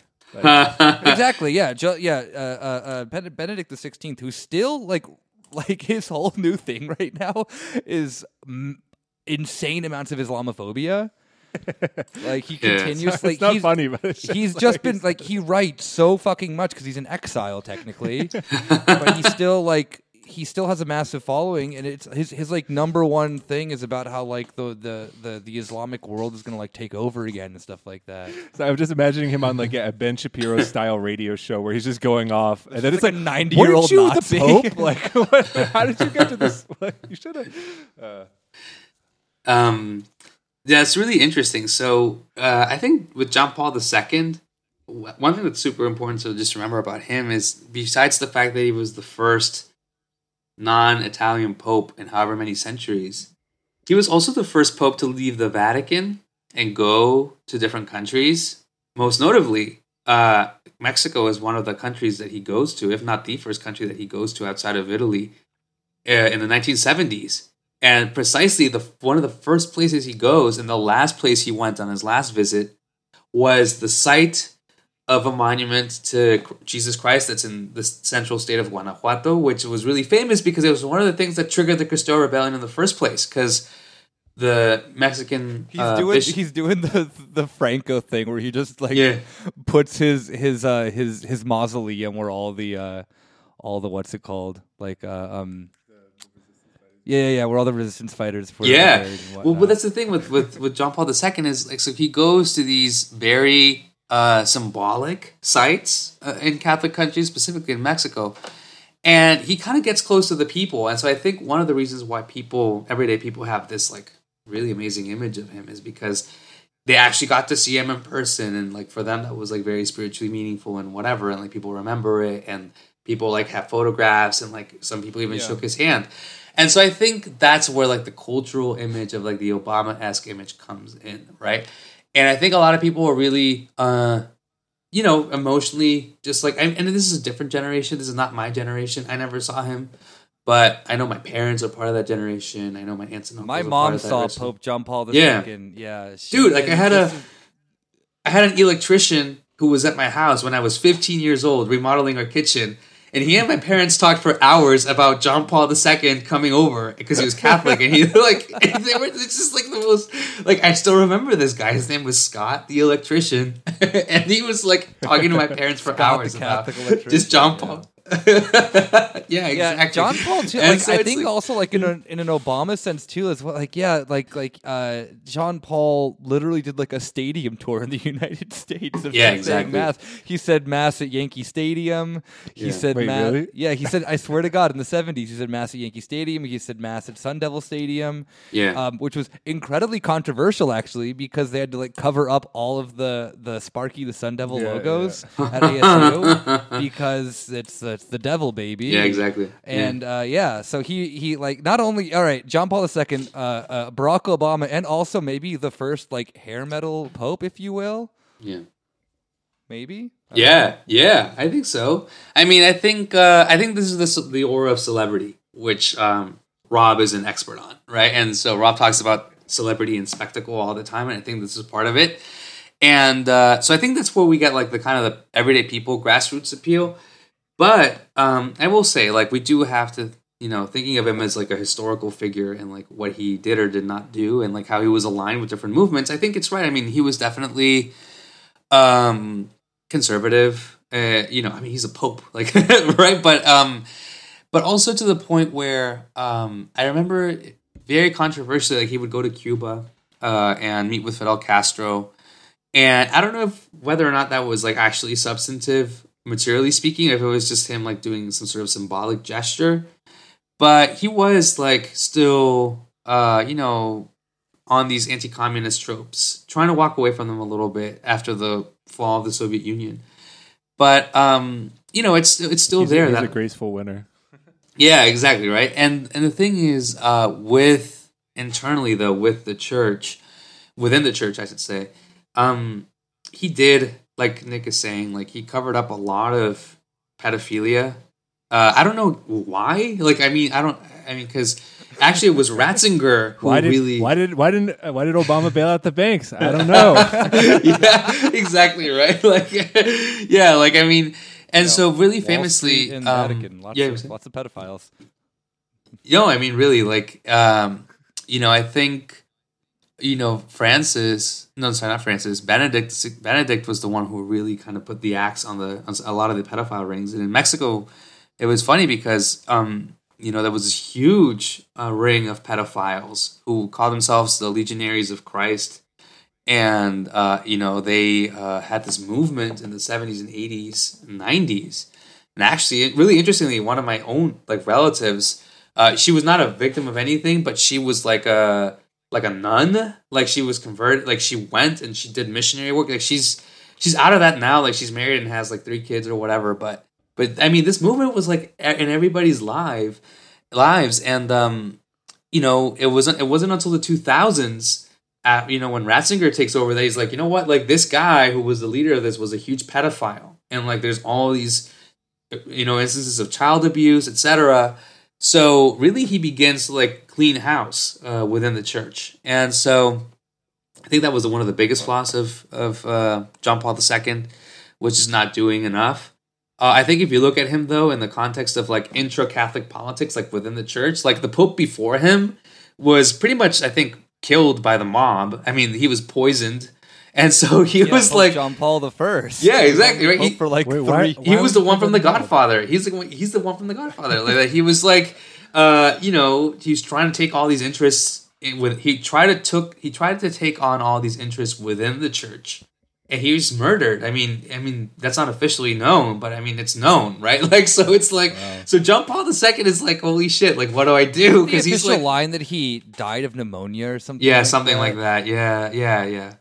Yeah, but it's like uh, you know, and, and I think the Da Vinci Code or one of those books is also like where, where the Pope is killed, angel, angels and demons. I think they're also taking from that too. That like um, you know, in the '60s, this tumultuous time for like church history, like there's popes who like you know they get the axe. Like you know, Kennedy's murdered, so why not you know kill the Pope too? You can kill anybody. and so Yeah. yeah, so uh, I think the time you could do anything. I know, right? Jeez, like hello NSA, right? But anyway, so I think, um, yeah, I think, I think that's probably one of the reasons why he didn't go after some of these pedophiles because they had a lot of power. They had a ton of power in like their own circles, and because a lot of them were were connected to bishops and money and even drug traffickers in, in Latin America too. Uh, and uh, and I think also just because it's power. I mean, like you know, he's got to leave certain people in place. Otherwise, what's going to happen? Who's going to take over? Uh, you know, and yeah, Ratzinger. You know, he's conservative. I mean, I remember him too being really conservative. And Francis is like again trying to go back to these. You know, really. Um, what's the word I want to use here? You know, kind of like going to the original sentiment of what this was supposed to be about, right? But you know, like, hey, like we should take an oath of poverty, whatever. But again, like it is the Vatican, it is the church. Like, how much can they really do that, or are they going to really can do that? So yeah, that's that's what I have to contribute at this point on that. yeah, I mean, I'm not I'm not an expert, and I'm not here to like specifically bash the Catholic Church, something I know almost nothing about. But since you did mention my my line on celebrity and spectacle, this is the process by which a like like reaction and like specifically the kinds of politics or the system that like diffuses revolutionary consciousness and potential like this is the process by which it happens. So the church then successfully like incorporated uh, basically revolutionary challenges to it. Are you to doing it. a Gramscian analysis That's- of the Catholic Church? That- yeah, basically. Uh, but I mean, I'm not here. I'm no. I'm no expert. I'm just saying that's the dynamic as it appears. I mean, it's like what you and I were talking about our episode on fascism, Robin, populism. It's like the aesthetic, you know, aspect of politics that like draws people, right? The aesthetic, and then they don't do real politics. They don't actually challenge like the structures that are there, right? So we talked about this too in some of our episodes on the podcast. So I agree. Um, so unless you have anything more to say about John Paul II, like just to as our last segment, like what's the situation today, and specifically, uh, like when when we went through the outline, to me it seems like it's coming full circle because right now there's something. If if if John Paul is the uh, Obama Pope who's like limiting, I don't know, kinds of uh, Yeah. different forms of politics or you know challenges or revolution. It seems like now The old pope is literally writing like the Turner Diaries in his spare time. Okay, like I'm just saying. I'm just saying. Then the parallel today would be how, just to take the United States as an example, uh, people are going outside the Democratic Party, or there's some kinds of new, like it cannot cohere this uh, uh, the system anymore. Like it's not. There's there's challenges, and then at the same time, of course, there's new kinds of tradcaths and other kinds of like socialist uh, cath- uh, Catholics. Um, maybe that's just all online, but there's no, no, no, definitely it's- lots of no, no, different no. elements of this. the the I think you're absolutely right about that. At least in the in the in the example of the United States, I don't know about Europe because I don't think I've ever met an actual practicing Catholic in Europe. so, but um, I yeah, I do know for a fact that then, um, and you see this if you ever turn on Fox News to any of our Oh, listeners yeah. in the U.S. that there's a massive Catholic, like conservative reawakening that is very much against uh, the current pope. That they don't even view him as the pope. Actually, like they still view maybe not the maybe I don't know if they view like Benedict the Sixteenth as as the pope but they like him more because he was more openly conservative more open i mean now he's just openly islamophobic um and there is all this stuff that then that they can also justify the trump bullshit with much Yep, more with exactly. the old version like literally just with like the teachings of the last pope than with the new one i mean you know pope uh, uh, uh, uh, francis being you know giving these just like weak ass like statements of just but like like you know got to do something about climate change and then you know uh, Yeah. Maybe sipping too much of that like Protestant work ethic bullshit that then that the United States because I mean American Catholics want to pretend that they're Protestant so much without having to actually Yeah. convert. You know, so they they they Yeah. they they have taken in all of like the the idiosyncrasy idiosyncrasies of like capitalism and with you know the Protestant work ethic and whatnot, but they don't like Catholicism. I would honestly say like at its core, which like you know we mentioned, Francis is kind of going back to this this um you know what Catholicism is at least in my in my opinion is yeah like you know oath of poverty somewhat to a degree of, of, of anti-capitalism or maybe not anti-capitalism but you know anti um you know kind of over the top. anti-colonialism almost too Yeah. in some some ways too. yeah, yeah, Yeah. yeah, And it really is. It really is kind of the sense of that for you know American Protestants or Catholics who think that they're Protestant. This goes against everything that then that the United States is also for. So there is. I I think that you're absolutely right in this. That there has to be then also. Um, I mean, I think even like the head of the American Catholic Church currently right now is also very much against um, uh, uh, uh, Francis. There's, I know for a fact that there's plenty of bishops who don't like him Yeah. in the United States. Uh, churches have become much more, uh, Catholic churches have become much more politicized. I would probably argue since um, Roe v. Wade, but they've also then um, become encompassing, you know, much more uh, uh, typical conservative issues as well. So things Right, that then exactly. I think Catholics would be better about, especially within like the Latino community, such as you know immigration is one.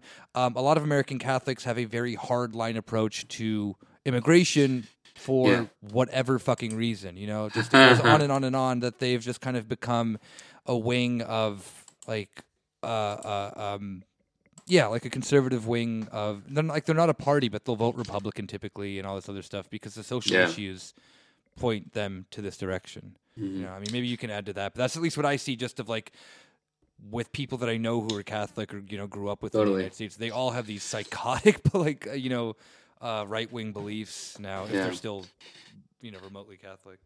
No, I com- I completely agree with you, Nick. I think that's I think that's spot on in many ways. Because so just to back it up a little bit, there's a lot of people who don't like Pope Francis. I mean, I have a lot of relatives who don't like Pope Yeah. Francis because they see him as being too progressive. Exactly that. Like they they um they're they're they maybe they like Ratzinger, maybe they didn't. They all love John Paul II, but it's like they're really con- like Catholics have become really conservative in the last like 20 30 years like uh, you know increasingly so uh, i think um, you know kind of to bring this full circle in the case of mexico a lot of conservative religious conservatives conservative catholics are really fond of donald trump. They love donald trump because of the pro-life issue.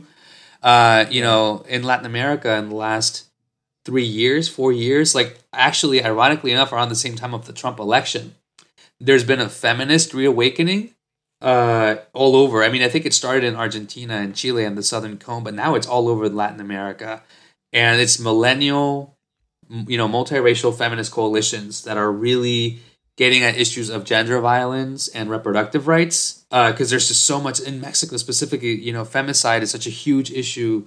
Women are, are murdered like brutally and horribly, and, and it just happens, you know, more often than than it should that it should ever happen. Obviously, but it's just like there's very much a gendered um, dynamic to the violent crime that's really taken off, and so um, what happens is that Catholics are looking at these feminist movements who are calling for not just an end to gender violence and patriarchy and law, but just also calling for like yeah the legalization of abortion because in a lot of Latin American countries abortion is still illegal.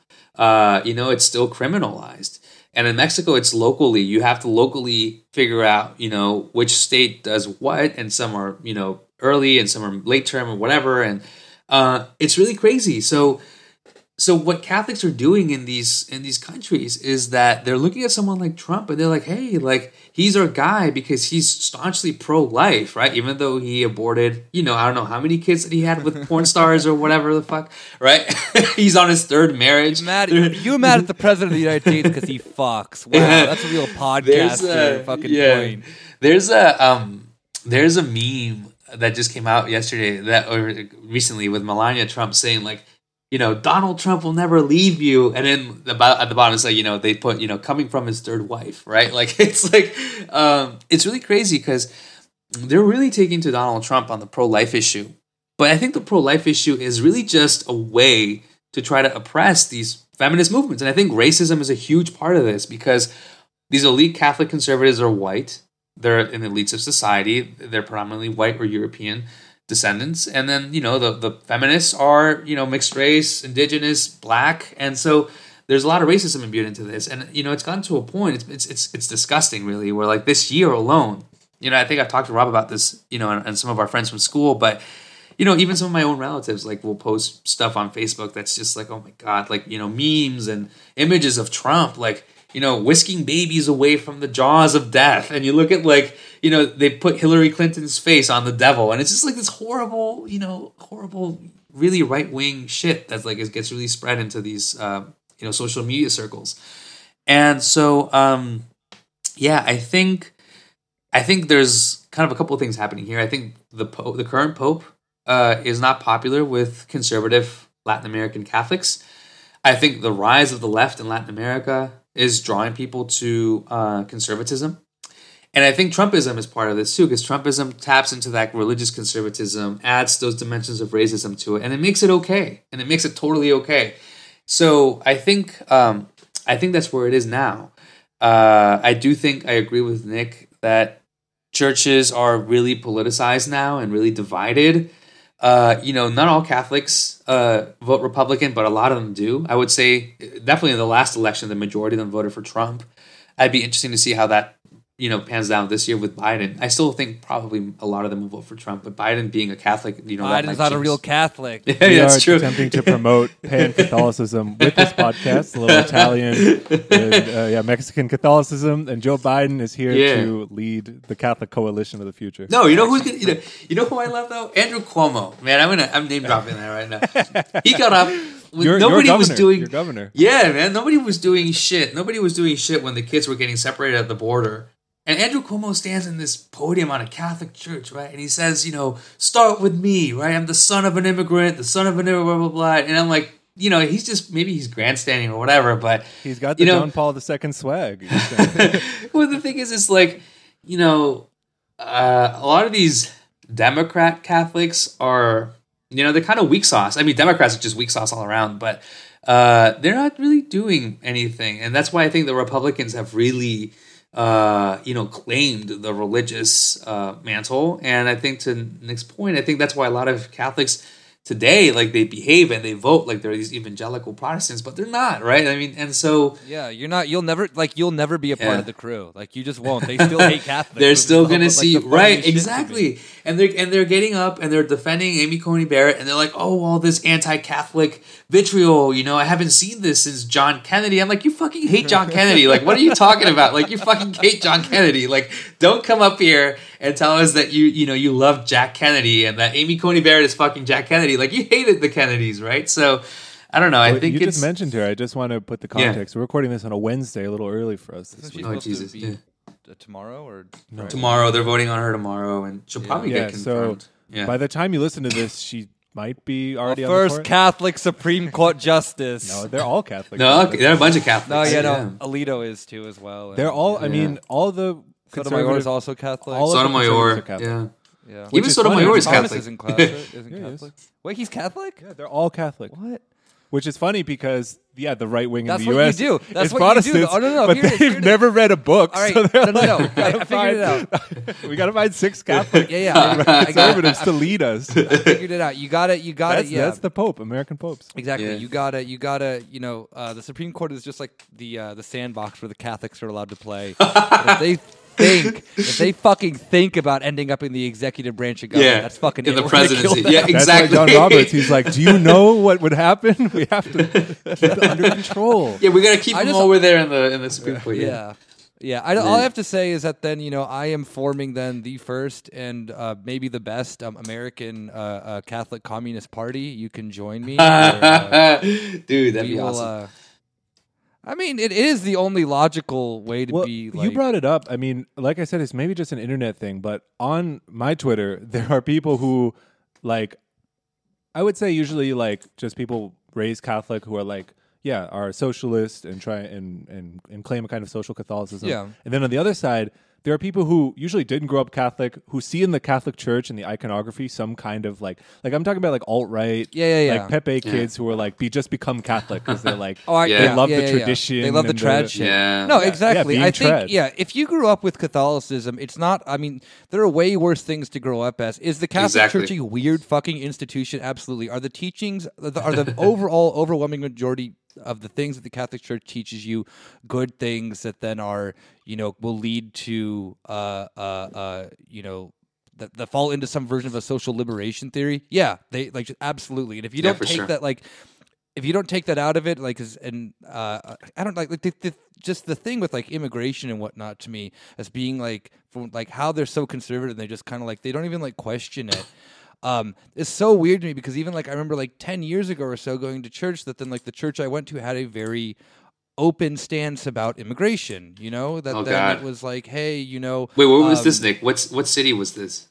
this isn't Phoenix. Oh, so- oh God, yeah, Jesus. So you have you have then the sense of that the the Catholic Church was actually going against then what a lot of its own people in the um like the the parish that then I was a part of was going against then what a lot of then the, the churchgoers thought because they were saying that then like Yeah. okay you know like this, the, like board and like the border detention things are against you know what we believe uh deportations are against what we believe this and that and that and I would be very curious now about what they're saying because it has like these all these issues have kind of just been been Yeah. like kind of packed into this like very pro Trump sort of thing that they pro like I- I don't know it it it weirds like just from my own personal perspective it really weirds me out that my mom who is very very very devout uh, she's a very devout Catholic um is like has these insane positions when it comes to like you know Yeah. border treatment and stuff like that and I Well, for, yeah. I think a majority of Americans is probably this similar thing.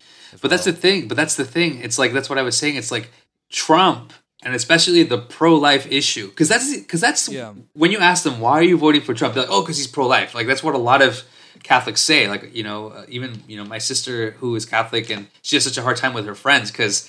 She's, she's voting for Biden and she votes for Democrats, but all her friends are like just these really nasty Republicans, and it's like, why? And it's like, oh, because it's pro life and this and that, and they come, keep coming back to the pro life issue. But really, like, Trump, what he's doing, I mean, it's not it's not even about abortion. Like he gives people permission, and this is Catholics or anybody.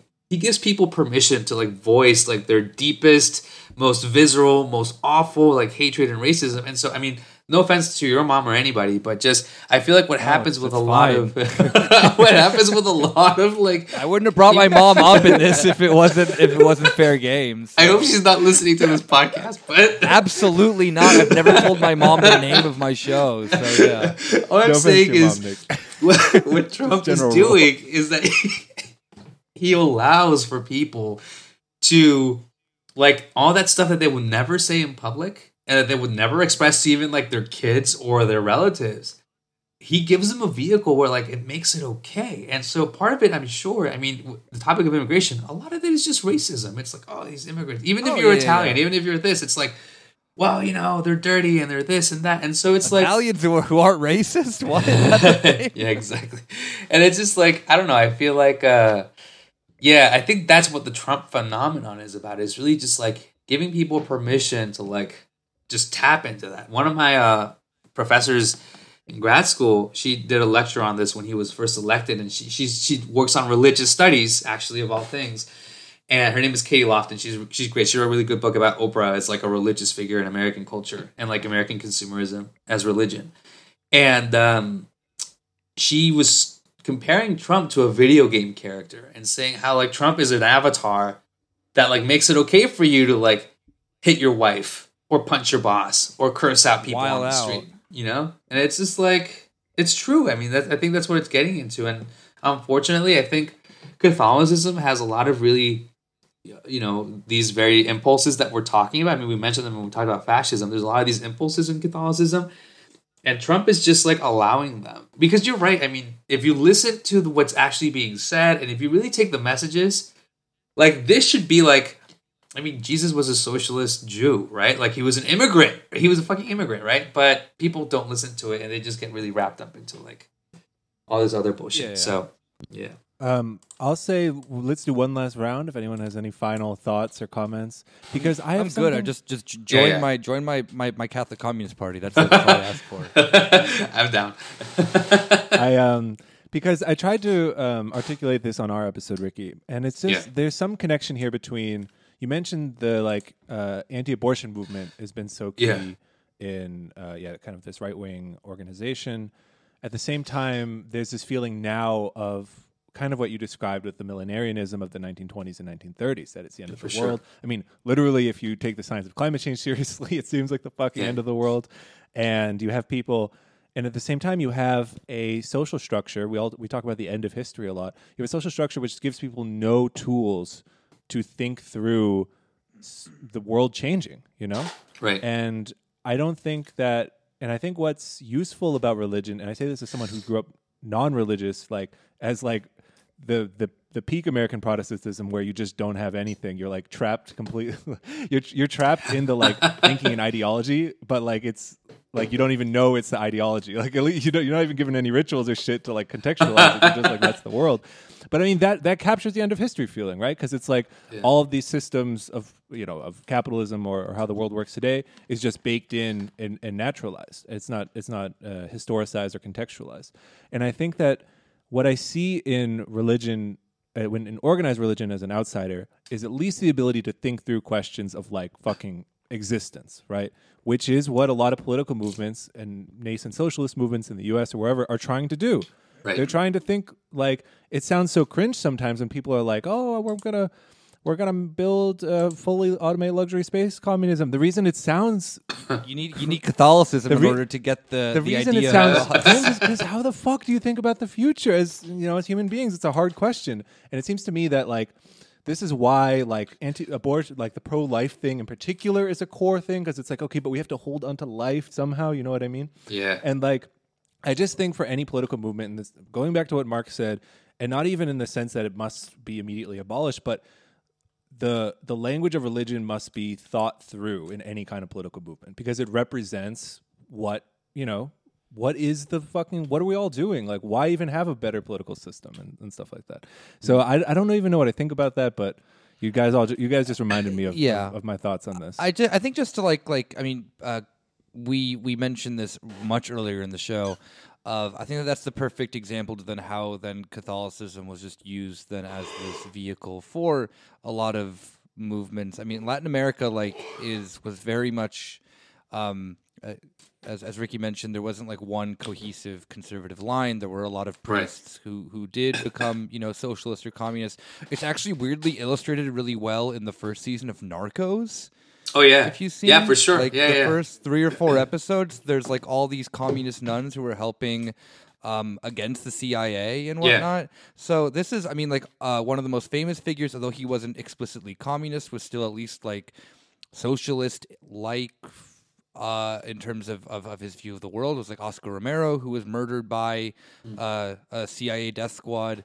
So there was, regardless of if they knew it as communism or not, or whatever it was, like there was there there, there was a factor that then did allow this to become, I would say, a cohesive, not maybe cohesive, but a liberation theory that then that, and I think that you're the example of luxury space communism is the best because it's so out there and, and ridiculous, but you know, being a good person and building for your community is something that then that you can actualize in that moment. And Catholicism allowed this for a lot of people.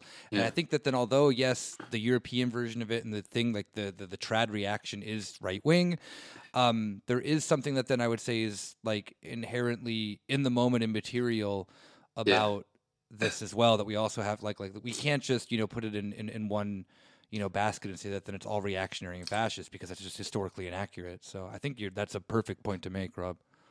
Thank you. Yeah, I think uh, just to close it out, I think one thought that I'll pose is that uh, if you break down religion to like its barest bones, which is basically a set of ideologies and a set of rituals, uh, you know, political movements, even secular political movements, are religious in some ways. Uh, there's a set of ideologies that you ascribe to, right? There's a set of have a painting of Lenin in my room, like, it's not yeah. ironic. There's, you know, set of ideologies that you ascribe to. There's a set of rituals that you perform, whether that's voting, whether that's marching, whether that is, you know, I mean, we talked about fascism. There's a lot of rituals in fascism. And there's a cult of personality. There's people who get deified in the political canon, right? I mean, we talked about Kennedy. We talked about, right? There's people who are the saints of, you know, nation states. So uh, I think religion uh, is permeating everything. Even secular politics is religious. I mean, it comes from a Protestant religious tradition. So uh, I think religion and politics, like, I think it's natural for them to communicate in the ways that we're seeing.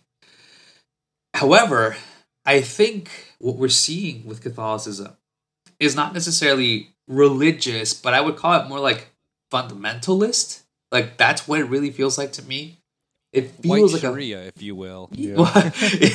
yeah, like it just feels like it's very it's it's it's a very narrow view of what religion actually is, not just ideologically speaking, but what it can actually do for people. And so it's like it gets pigeonholed into like religion is what tells us how to think of these social issues, whether it's abortion or whatever. I mean, that's what the ideologies tell you, but religion is also about a bigger, you know, if you think about religion globally, not just Christianity, but it's about what we were saying, right? Rob and I were saying, and you were saying like at the beginning, it's like, you know, how to deal with the end of the world, how to deal with existential questions, how to deal with your role as an individual in the universe and the world and society. So I think what we're seeing is we're seeing the the co-option of religion for these very narrow fundamentalist aims, and so I think that's what's happening in the U.S. I think it's happening in other parts of the world, and it's not even Catholics. I mean, this started with Reagan, you know, in the '80s. It started in the you know evangelical movement. It started before that. So I think moving forward, I think there needs to be a reclaiming of religion for what it actually is supposed to do and what it actually is supposed to be. It's not supposed to be this conservative, you know, method of surveillance. It's supposed to be some sort of some tool of empowerment. I mean, that's ideally what it was supposed to be about, right? Think about Jesus. It was about empowering people. It was about some religions talk about mobilizing people. All of them talk about, you know, the poor. And you know, nobody here is like, hey, like, you know, be like this rich guy, you know, who is like, you know, on his third marriage and whatever. Like and so that's the, thing. I feel like are it's just that, Yeah, yeah, they definitely. are. capitalism is the religion that is about that, right? And so, Yeah, yeah. um, and so that's the thing. I think, uh, I think when we move forward, uh, I'd be interesting to see. I'd be interested in seeing if these questions are reformulated in some way, or as Rob and I discussed in our episode on fascism, if this is just a death drive that's taking us into a downward spiral, and there's just not going to be anything but these you know, superficial attacks on other people and really no sort of thorough engagement in politics or religion for that matter. So we'll see what happens, but um, I don't know. On that point, um, we uh, Ricky and I plan to be live for one Yeah. potential uh, d- downward death spiral of, in, in the coming weeks. Um, I'm speaking specifically of it's November third, Yes. election night in the U.S. Yeah, that's the third. the the moment we've all been waiting for. Honestly, I, fucking knows what'll happen. Um, Yeah. Ricky and I will be live on the. Uh, it's going to be I don't know a Cornish Beatty. The revolution will not be televised collab. I don't Link know. up. We might have a Sounds good. We might have some some signs in the background or something. I will be if everything goes smoothly. I will be in Ricky's living room where he I see him sitting right now. On, on That'd be cool. Skype Yeah, call. yeah, we're here. Uh, and we will be streaming, yeah, just live reaction. We'll be watching CNN or something. Um, Jeff Toobin Who knows? we're gonna we're gonna try to avoid a, a, a Toobin. pulling a Jeff Toobin's gonna live stream from his basement, and we're gonna watch it. we um yeah so that's going to be i don't know when we're going to start uh, more information to come 6 p.m 7 p.m i don't know whenever we're going to be there when we're Returns. watching tv so So start coming in on. I like guess eight- whenever returns Eastern. start, yeah, Yeah, we can start on that. Time. and we'll go Maybe until whenever we i don't know well well, we can't take it Rob anymore. has a lot of more nocturnal energy than I do. So Rob can go until like seven in the morning. I'm probably gonna go until like one a.m. because I'm just like so tired. Yeah. Anyway, Yeah, we're so the the the lineup isn't isn't finalized. We're gonna take call ins. I think Nick might call in. Anyone else? Any, any of Yeah. our friends listening? Let us know if you want to call in. Um, that is going to be again on twitch.tv slash Beatty, November 3rd, starting around, I don't know, 7 or 8 Eastern time. That's 1 or 2 a.m. here in Berlin. But, you know, I know some of you stay up late. And yeah. I don't know. Anything else you want to say about that? I hope you tune in. If you like this analysis, uh, there'll be much more of that. If you ask questions in chat about Catholicism, we will answer them. um, yeah. What, what's your favorite prayer? Who's your favorite saint? the Nicene Creed, right? No. so um, I just want to say thank you to both of you guys for hosting me here. It was really fun. Uh, Yeah, never is there actually anything else you want to plug, by the way? Stuff you're working on? Um, Uh, well, I'm working on an article right now on uh, which hopefully will be published by the end of the year. It's on white supremacy in Mexico, whiteness, and how it intersects with actually intersects with religious conservatism and pro-Americanism and anti-indigenous uh, violence.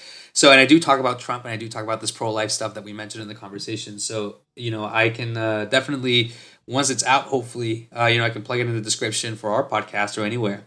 Uh, Sure. Get people to read about it. I think it'd be really interesting. And uh, but yeah, I just want to thank you both for hosting me. I thought that was really fun. I've never laughed so much talking about Catholicism. It was really a fun time.